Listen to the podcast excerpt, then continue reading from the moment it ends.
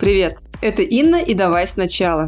Подкаст о том, как люди меняют профессии. Я уверена, что история каждого героя – это маршрут, который смог построить только один человек на планете. Но полученный опыт может пригодиться каждому из нас. Именно об этом опыте мы и разговариваем с гостями подкаста. Чтобы не пропустить выход новых эпизодов, подписывайтесь на телеграм-канал «Давай сначала». Вы слушаете 21 выпуск подкаста. Сегодня у меня в гостях Лилия Халикова, Лиля бровистка, она возвращает бровям естественную красоту. Если честно, во время записи интервью Лиля открыла для меня новую вселенную. И я очень хочу поделиться этой вселенной с вами. Лиля, привет! Привет. Давай начнем с того, что ты, в принципе, представишься, расскажешь о себе, чем ты сейчас занимаешься. Я сейчас э, эксперт кризисной коррекции бровей. Это определенная техника, которая позволяет восстановить брови Базовая это просто коррекция пинцетом, но с определенными знаниями физиологии, которая позволяет э, сделать из ниточек, перещипанных, поредевших бровей, свои естественные хорошие широкие брови. У меня прием сейчас идет в двух городах, это Москва и Петербург. До этого я вот одно время жила в Тбилиси, у меня было три города. Такая работа, которая позволяет путешествовать, переезжать, но при этом все равно, конечно, есть привязка к каким-то городам, ну, к людям, к их бровям. Звучит очень необычно. Ты не всегда была бровисткой, не всегда была специалистом по бровям. Расскажи, чем ты занималась, с чего ты начинала? Начинала я давно со школы с журналистики в городе Выборге, потом в Петербург переехала, когда поступила учиться. Было одно из выгораний, то есть первое мое, и к этому же моменту я подумала, что мне нужно бы завести какое-то хобби, чтобы, собственно, было что-то, кроме работы по 16 часов э, в редакции. Мы выпускали журнал очень классный, полностью созданный нашей редакцией было очень тяжело. Тогда я придумала себе хобби, пошла учиться на визажиста. Естественно, хобби получилось, что не совсем хобби, а сразу превратилось в работу. Ну, то есть я и хотела изначально какую-то такую вещь, которая будет прикладная, руками, а не вот эти вот буковки, смыслы и так далее. Я отучилась, поработала, ну, это было давно, 2007 год, и, в общем-то, для старта довольно затратная такая работа и хобби. У меня не было подушки, и, соответственно, я где-то год-два поработала, попыталась, было довольно тяжело, и в какой-то момент поняла, что без постоянной какой-то работы я не смогу. И пошла, устроилась в отель. Был график 2 через 2, очень все удобно, можно было совмещать, ну, как я тогда думала. И в какой-то момент меня где-то через полгода повысили, совмещать стало невозможно, потому что это была должность пятидневка, я еще какое-то время, ну, какие-то свадьбы иногда делала там знакомым, но, в общем, все это, конечно, стало сходить на нет. Визаж, где-то, по-моему, это был 13-й, что ли, год. Я распродала чемодан, призналась себе, что все, я больше не визажист, и я только отельный менеджер. И какое-то время я работала до, наверное, 15-го, что ли, года в отеле, служба приема размещения. Мне все очень нравилось, это прекрасная работа, мне до сих пор нравится. То есть, если что, я всегда готова вернуться. На пенсию я себе держу вариант. Но тоже случилось очередное выгорание. Менялся коллектив, менялись руководители, менялись задачи. Все это еще совпало с каким-то 2014 года кризисом, то есть денег стало не хватать. При этом внутри сферы я посмотрела происходящее, то есть я походила по собеседованию в другие отели, еще что-то. Деньги были несоразмерные, собственно, энергозатратам, ну, потому что человек с двумя языками, с материальной ответственностью, с ночными сменами получает как кассир пятерочки, ну, это несправедливо. При этом ты как бы учишься, ты работаешь с людьми, у тебя большая ответственность, но вот такой вариант оплаты мне, конечно, не устраивал. Как-то это все совпало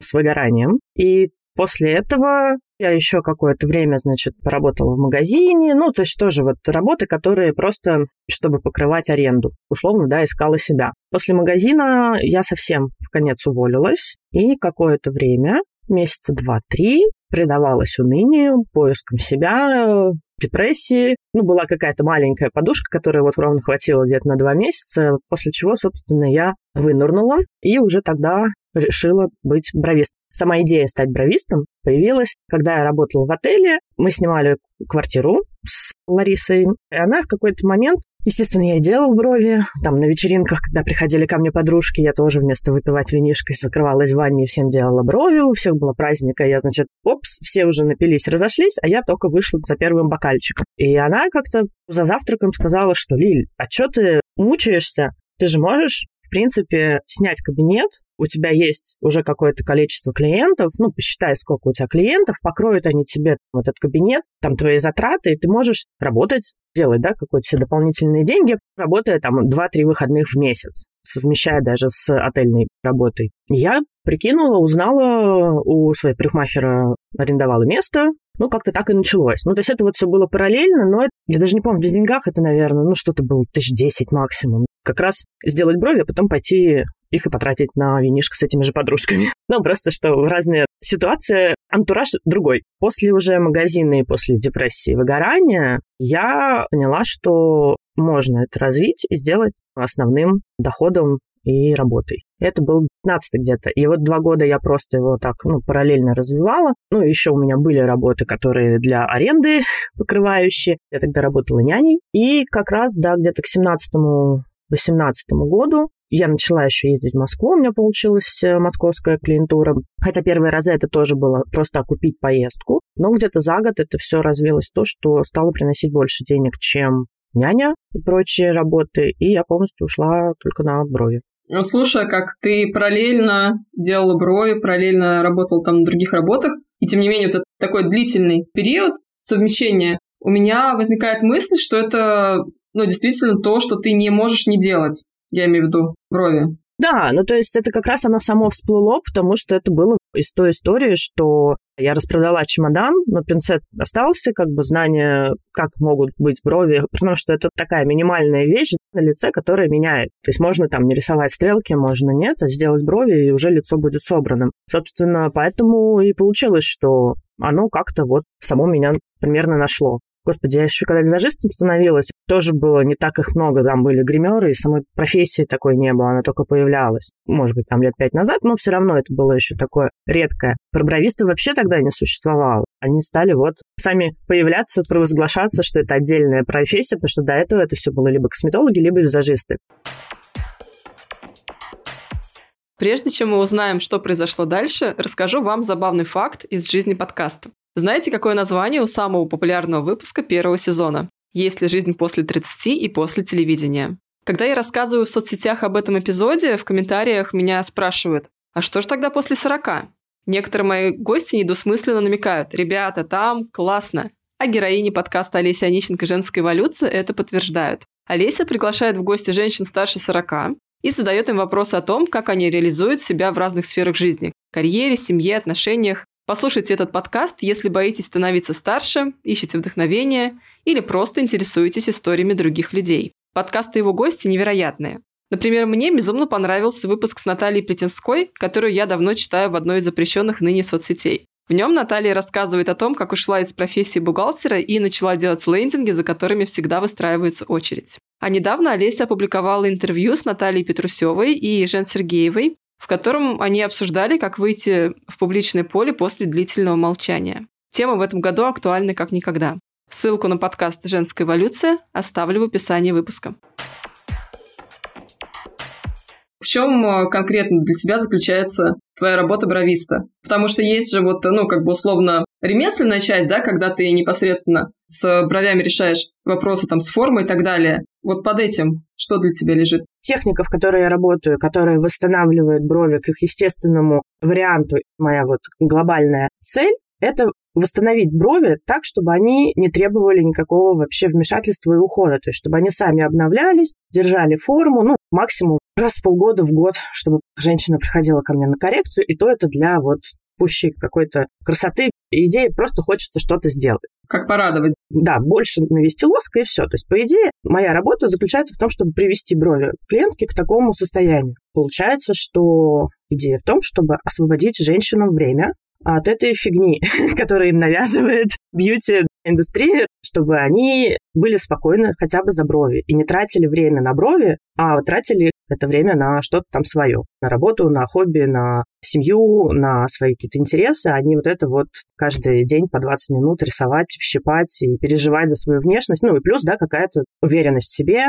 А вот ты сказала, что когда ты и начинала, и потом, когда вот ты уходила непосредственно в это направление, еще бровистов как таковых не было. Ну, я так понимаю, что была одна из первых на российском рынке. Вот как вообще все это произошло? То есть как ты продвигала свои услуги, как ты заявляла о них, доносила до людей смысл? Ну, оно уже тогда появлялось. Опять-таки, это все-таки была идея, что у всех визажистов отдельным направлением всегда коррекция бровей. То есть в какой-то момент оно вот стало выделяться, ушло от косметологов, перешло к визажистам. Прям, чтобы совсем броу-бары тоже уже начали появляться. Благодаря там, Анастасии Беверли-Хиллз оно все-таки доходило до нас, что да, можно вывести отдельную профессию только брови. Плюс еще были лэшмейкеры. Они тоже сыграли свою роль, потому что это тоже отдельное направление, и показали, что можно только ресницами или только бровями, а не всем лицом заниматься. Если говорить про рекламу, продвижение, у меня и было, и сейчас основное это все-таки сарафанное радио.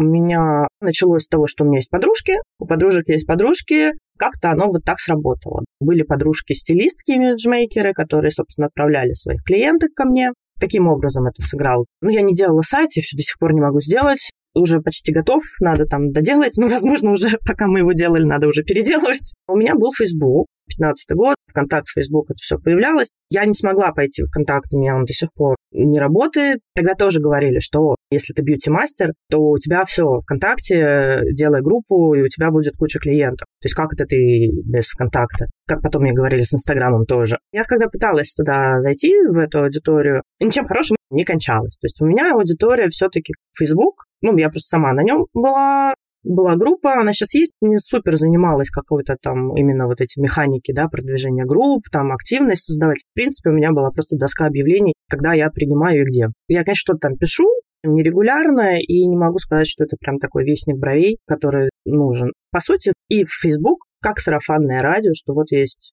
я, вот друзья, вот подруги, идите к ней. В этом занятии, в этом направлении ты себя ощущаешь полностью на своем месте или все же ты продолжаешь находиться в каком-то поиске себя? Я полностью на этом месте. Бровист — это же не просто вот щипать брови. То есть, по сути, я как самозанятый мастер, фрилансер. Я сам себе бизнес. Тут есть и управленческая, и рекламистская да, работа, и продумать стратегию, спланировать обучение, спланировать это. То есть это, по сути, последствия, конечно. Очень многие так делают, идут на расширение бизнеса, то есть там либо нанимают еще бровистов, либо идут в обучение, либо открывают какой-то салон с мастерами другого профиля, как-то объединяя. Поиски себя могут быть и внутри этой профессии, потому что там очень много вариантов деятельности, кроме непосредственно держать пинцет.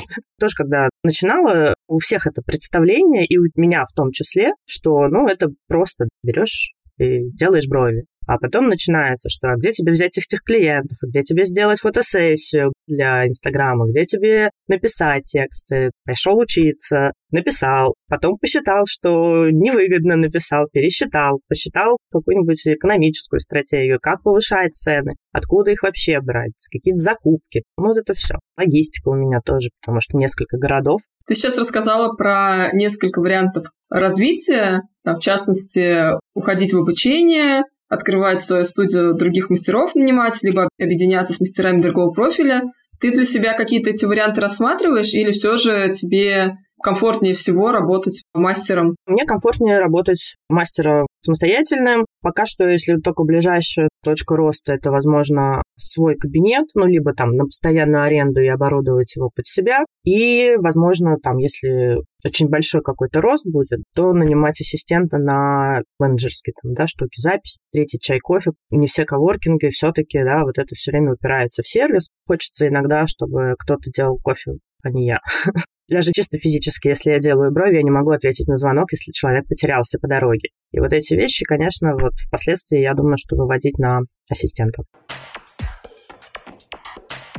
Ты рассказывала, что несколько раз проходила через выгорание. Эта тема такая актуальная. В последние годы очень многие через это прошли по разным причинам, в том числе я считаю, что и пандемия нам э, подбросила условия, когда многие процессы встали на стоп, и у людей появилась вот эта вот возможность выдохнуть, а вместе с ней догнало все, что организм от себя там держал, когда был в тонусе. Как ты сейчас строишь свою деятельность так, чтобы не загоняться и чтобы не попасть снова в выгорание, потому что очень многие выгорают как раз из-за вот этой постоянной гонки, быть как белка в колесе, все вот эти вот процессы. Как ни странно, вот эта ужасная привычка загонять себя, она меня, и уже будучи даже, когда я уже стала бровисткой, и уже жила в Тбилиси прекрасно, я как бы отдыхала, а не работала, но у меня все равно была клиентура. То есть это не было моей целью, когда я переезжала. У меня сразу была идея, что я буду в Тбилиси жить, отдыхать, а зарабатывать, приезжая в командировки в Москву и в Петербург. И тем не менее, даже когда я уже прошла два выгорания, уже вроде бы все это знаю, из них и вышла. Рассказала себе много медитаций, как бережно к себе и никогда больше, значит, в токсичные руководители я там не пойду. Тем не менее, меня почти догнало, я хорошо вовремя остановилась, и хорошо у меня были коллеги Лена и Гради, такие же мастера, которые проходили через то же самое, и мы хоть как-то обменивались впечатлениями, потому что со стороны, когда ты сам внутри, можно пропустить. Когда я смотрю, что делает Лена, а я делаю то же самое, хочется сказать «стоп». Прекрати какая-то, да, поддержка внутри цеховая, ну, просто какая-то сверка, у кого что происходит и как с этим быть, кто какое там решение нашел. А второе, что мне очень тоже помогло, ну, это опять-таки вопрос был как раз уже поиска каких-то решений, еще чего-то. Мария Губина в свое время подала потрясающий вариант, как с этим жить, что нужно планировать от отдыха. И вначале ты планируешь все свои отдыхи в течение года, потом в течение месяца, в течение недели и так далее. А уже потом в оставшееся вставляешь работу. Я помню, что был, наверное, где-то полгода я прям заставляла себя не напихать в этот выходной, который я себе запланировала, работу. Ну, сейчас я чуть-чуть поработаю, а потом опять буду отдыхать. Или бывало, что, ну, запланированный отдых, какая-то там неделя или еще что-то, и в этот момент сваливается какой-нибудь классный проект, и тебя там зовут что-то поделать, да, там конференция или еще что-нибудь. И великий-великий соблазн, конечно же, вписаться. Но, в общем, вот я училась не вписываться или вписываться так, что потом себе обязательно дать дополнительный отдых. Ну, и изыскать его, и обязательно сделать. Ну и плюс, да, все-таки организм уже взрослый и наученный, и, в общем, если я не отдохну, он, соответственно, уйдет в психосоматику. Было много раз, когда я в Тбилиси, после командировки в Москве, приезжала, и мне нужно было полежать, передохнуть, побыть одной. Я, в принципе, интроверт. И если я приезжала и не брала вот эти три дня, которые нужно дома провести. Если я приезжала, ну, там тоже же друзья, и все интересно, я думаю, ладно, сейчас схожу, на вечеринку на одну, всех там встречу, чтобы потом не тратить время и силы, а потом буду лежать. Нет, случалось все, что угодно. Я подворачивала ноги, теряла кошельки, схватывала какую-то лютую ангину, продувала ухо. В любом случае организм говорил «нет, надо лежать». Да, надо было лежать по-хорошему, а потом тогда все появлялась энергия, и все происходило хорошо,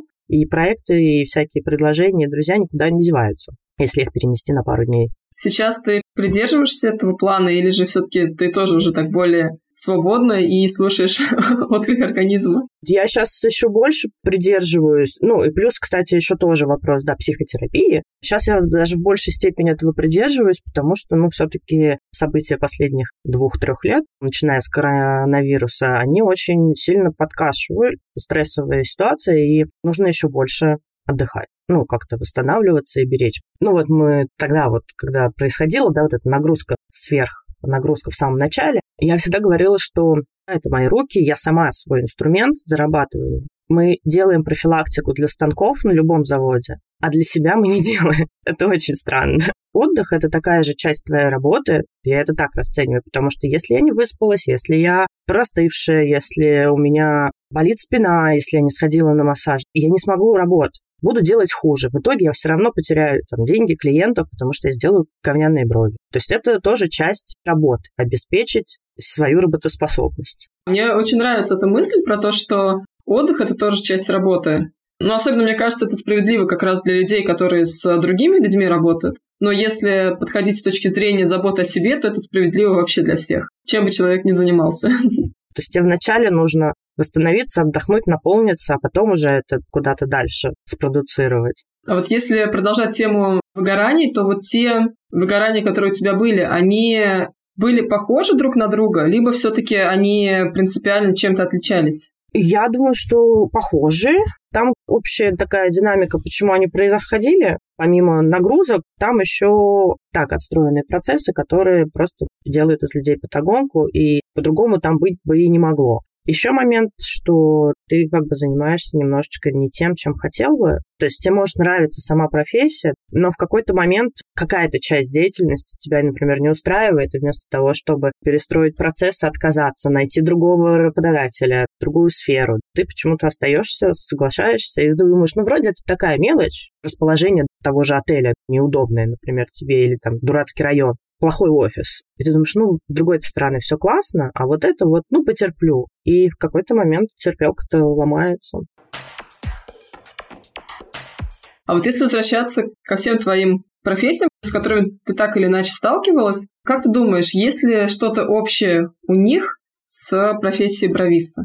Понятно, что самое близкое это, естественно, отель, ну, ресепшн отеля, это понятно, сфера услуг, обслуживания, сервис, люди. С журналистикой, конечно, сложнее провести, наверное, параллель. Но, опять-таки, здесь есть часть, да, продвижения маркетинга, написания. И, опять-таки, ну, часть красивого бизнеса, визуала. Я думаю, что вот, наверное, и там, и там везде есть какая-то вот составляющая какой-то картинки, создания каких-то условий, красоты, сервиса, ну вот что-то такое. Ну, журналистика, да, она, конечно, немножко ну, отдельное, мне кажется. Если подумать, да, то можно сказать, да, мы же создаем там из текста какие-то образы, фотки делаем, да, журнал какой-то, информация. А здесь, да, брови тоже создание какой-то информации, что вот, ну, визуальный образ. Да, слушай, это классно про создание информации. Еще я подумала, что если взять именно честную журналистику, да, которая там не желтая пресса, а создание качественного контента, то, по сути,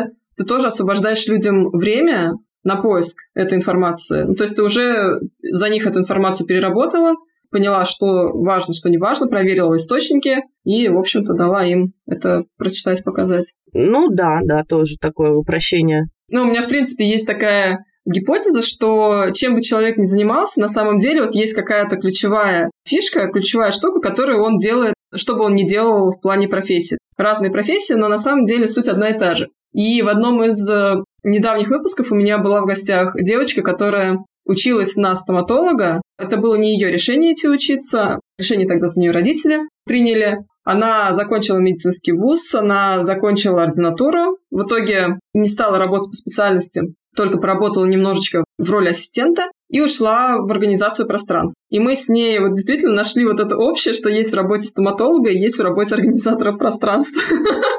расставить зубы по местам.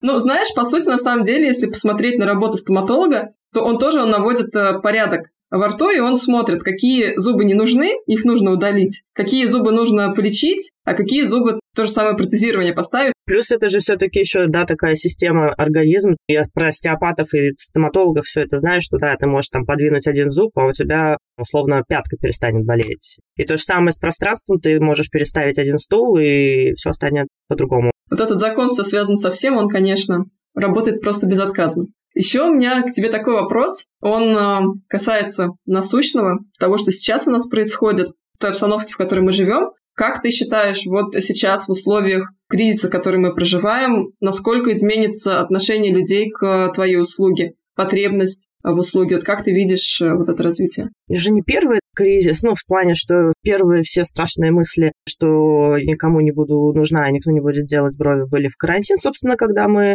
и сидели и не работали. Сейчас они тоже существуют, но опыт исторически, да, это никогда не девается. Люди будут одеваться, женщины будут краситься. Опять-таки, у меня сейчас отток клиентов все уехали. То есть это прям заметно, потому что в карантин коронавирус был даже не так это заметно в плане, что у меня, может быть, поменялась немножечко база клиентская. Сейчас прям четко, но опять-таки у меня сейчас есть ну, в планах э, и в тестировании услуга коррекция по видеосвязи самостоятельно, то есть это можно тоже делать, ничего страшного в этом нет. Ну, если я сама не могу поехать или человек не может приехать. В принципе, решение есть, потому что не обязательно упираться вот в мастера. Ну, опять-таки, мастера, которые работают в этой технике, есть и в других городах и странах. Но если нет возможности, почему нет? Но я думаю, что клиент всегда найдется. Да, он может быть не там, к чему ты привык, может быть, будет сложнее думать, что вот все, мы пропали, больше никто не захочет делать брови. Такого не бывает. Где-то да захотят, где-то нет войны. И там делают брови и ходят в бары. Так всегда было. И этот вопрос тоже очень часто всплывает, когда идет повышение цены или там ниша, да, выбор он где-то там лежит. То есть если только ты подумаешь, что все, все пропало, это твой взгляд, твое мышление. Такая ловушка и обман. Они есть. Люди, которым нужны брови, пиджаки, пальто, все что угодно, они существуют. Просто, значит, ты их еще не нашел. Как люди именно к тебе приходят? Ну, они, по сути, наверное, приходят после как раз долгого времени общения с мастерами, которые фокусируются на выщипывании бровей. Как они потом понимают, что им нужна ты? Суть в том, что да, как раз-таки пока есть коммерческие мастера, у меня работа будет. Тут такая история. Как они понимают? Просто очень много техник, то же самое ламинирование или стрижки воском. Просто в какой-то момент у человека нет бровей, и уже ничего не сделает. То есть и коммерческие мастера уже с этим сделать ничего не могут. Обычно, да, этот путь начинается с того, что там женщина сама пощипала, потом пошла к коммерческому мастеру, он ей еще пощипал, их стало или меньше, тоньше или реже они стали. Значит, их начали красить пошире, поярче, агрессивными красителями. После этого волос опять меняет структуру, там что-то с ним происходит, э, он редеет, например из остатков говорят, класс, мы сейчас сделаем ламинирование, начешем на лоб, будет хорошо смотреться. После этого, собственно, брови в принципе просто сгорели. То есть ламинирование – это обычная химия, то, что вот на голове делают, чуть-чуть помягче составы, но по сути это ты просто сжигаешь весь волос. То же самое, что, в общем-то, сбрить бровь и все. Ну и, соответственно, после нескольких таких процедур, вот этой вот накатанной, ну, женщина понимает, что все, ничего сделать нельзя, а сделать что-то надо, потому что, ну, ходить с этим как бы не хочется. Некрасиво, неудобно. Тогда находят нас, кризисных мастеров. То есть, получается, ты можешь справиться практически с любым э, случаем, если изначально у человека брови есть. Ну, я имею в виду, что есть же случаи, когда у человека вообще нет растительности бровей и ресниц. Ну да, лапец. Нет, ну вот, собственно, я не могу справиться с вариантами каких-то иммунных заболеваний и гормональных. Нарушение системное. Брови – это вообще внешний иммунитет. На них все сказывается, отображается, проблемы в организме. Почему я, кстати, еще всегда в работе есть большой отдельный пласт, это сдать анализы и работать с врачом, если есть какие-то дефициты. Я могу своей техникой сделать, но если организм идет на истощение, то он ничего не вырастет, то есть результата не будет. Нужно понимать, если вы идете отращивать брови, что это не просто процедура, которая сделает вас красивым, вы пощипали, вышли и все. Это все-таки кризисная коррекция про системное улучшение тоже своей жизни и работу со своим организмом, убирать стрессы, пить витамины, следить за своим здоровьем. Но хорошо, если это сделают люди хотя бы через меня. Да? Они не пойдут к терапевту, например, некогда, потому что там на себя все время не хватает времени у женщин. А тут хотя бы через такое они позаботятся о себе. Ну, что тоже, в общем, одна из моих задач внутренних сделать, чтобы женщины начали заботиться о себе, отдыхать. Слушай, обалдеть. Когда просто слышишь, что, например, ты бровистка или какой-то другой специалист занимается бровями, даже не представляешь, сколько на самом деле всего лежит под э, вот этим названием. Там лежит очень много всяких научных исследований, как это все происходило. Это не я делала, да, это авторская техника, но, собственно, человек изучает вопрос со всех сторон и с трихологами, и с другими врачами, и с нутрициологами. Брови — это не просто волосы на лице, это как бы отдельный орган у которого есть своя определенная структура, свои законы, как оно там да, обновляется. Собственно, зная это, я могу восстановить. То есть нужно восстановить питание внутри полотна которое было нарушено перещипом, стрижками, химией всякой. Что больше всего удивляет клиенток, когда они приходят к тебе в работу, ну просто, например, с запросом, что мне все брови пощипали, сделайте что-нибудь? Ну, из частых, ну, даже я не сказала, что удивление от некоторого сопротивления, когда я говорю, что два месяца, ну, там минимум шесть недель, зависит от э, состояния, я вижу, как там метаболизм идет. Ну, в принципе, минимум 5 недель перерыв, и нельзя щипать. Максимум там 2,5 месяца, 3. Когда они привыкли раз в 3 недели ходить и выщипывать, или там каждый день у кого-то какая-то там своя этническая, да, такая конституция, что постоянно вырастают, а они привыкли там раз в неделю или чуть ли не каждый день подщипывать. Вот это, наверное, одно из таких больших удивлений, потому что, а как же? Я же всю жизнь щипаю, они растут, мешаются. Но это опять-таки основано на вот знании физиологии, на цикле роста волоса. Чтобы он вырос, его надо, ну, правда, не щипать. Маленький и главный большой секрет, собственно. Еще бывает, что часто удивляется, что я там долго щиплю, много убираю. а брови остались. Он говорит, кто? Я думал, вы мне там все вообще сейчас под ноль, потому что что-то вы там долго щипали-щипали, а смотрите-ка, они остались. И иногда остается еще пошире, потому что, ну, определенно разложить волос, разобрать, то брови могут даже быть шире, чем клиентка пришла ко мне.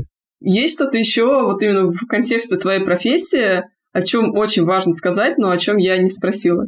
Ну, если говорить все-таки про клиенток, что все-таки мне бы хотелось сакцентировать момент на этой идее, чтобы все-таки женщины берегли себя и свое время, задумывались, что и зачем они делают в плане бьюти-практик, действительно ли это облегчит им жизнь или создаст новые проблемы. С бровями, да, бывает такое, что все делают, подружки пошли сделали, я пошла тоже сделала. Зачем? Зачем я делала этот татуаж? И сейчас вот там пытаюсь всех отговорить. Понятно, что всех не остановишь, всех не предупредишь, но хотя бы больше эгоизма проявлять и не слушать много рекламы, понимать, что ну, это все-таки тоже маркетинг и бизнес, и деньги ваши могут быть не очень честным путем зарабатывать.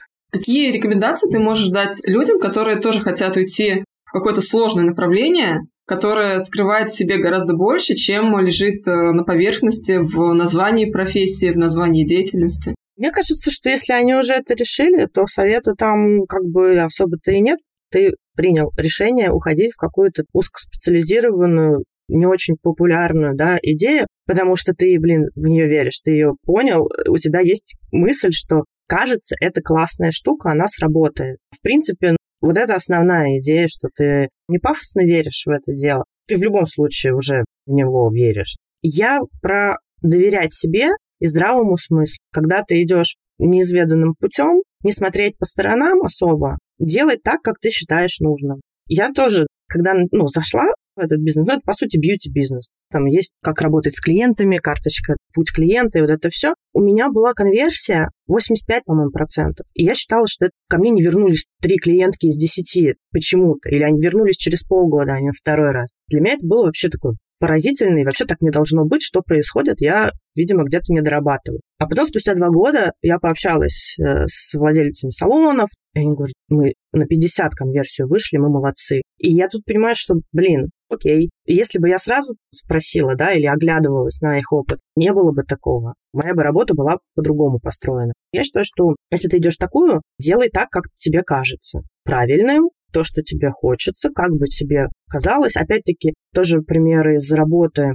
Арендовать место. То есть этого формата же долгое время не было. Ну, у кого бы то ни было, у парикмахер, хоть у кого. Приходили на работу в парикмахерскую, отдавали процент. Там, или какой-то оклад был, да, вот то еще процентное. Идея, что можно быть не связанным с директором салона, кроме того, что ты оплачиваешь аренду места и делаешь все, она тоже новая. Кто-то просто решил, что ему так удобно. Почему бы и нет? То же самое, да, с бровистами. Можно не идти в салон, а можно быть частным мастером, который просто арендует. Ну и появились вот коворкинги для бьюти-мастеров. В Тбилиси, когда я приходила салон, я говорю, мне нужно парикмахерское место на два дня в месяц, там было жуткое непонимание, они не понимали, что я хочу, почему я хочу. А потом они не знали цену, какую за это можно попросить. Было сложно искать.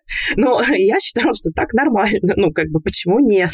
Кто идет в такое, делайте, как вы думаете, и все. На сегодня все. Пожалуйста, поделитесь своими впечатлениями об этом выпуске на платформе, где вы слушаете подкаст, или в чате телеграм-канала «Давай сначала». А еще напоминаю, что подкаст можно поддерживать звонкими монетами на Бусте и через специального бота в закрепленном сообщении телеграм-канала. Теперь точно все. До новых встреч. Пока-пока.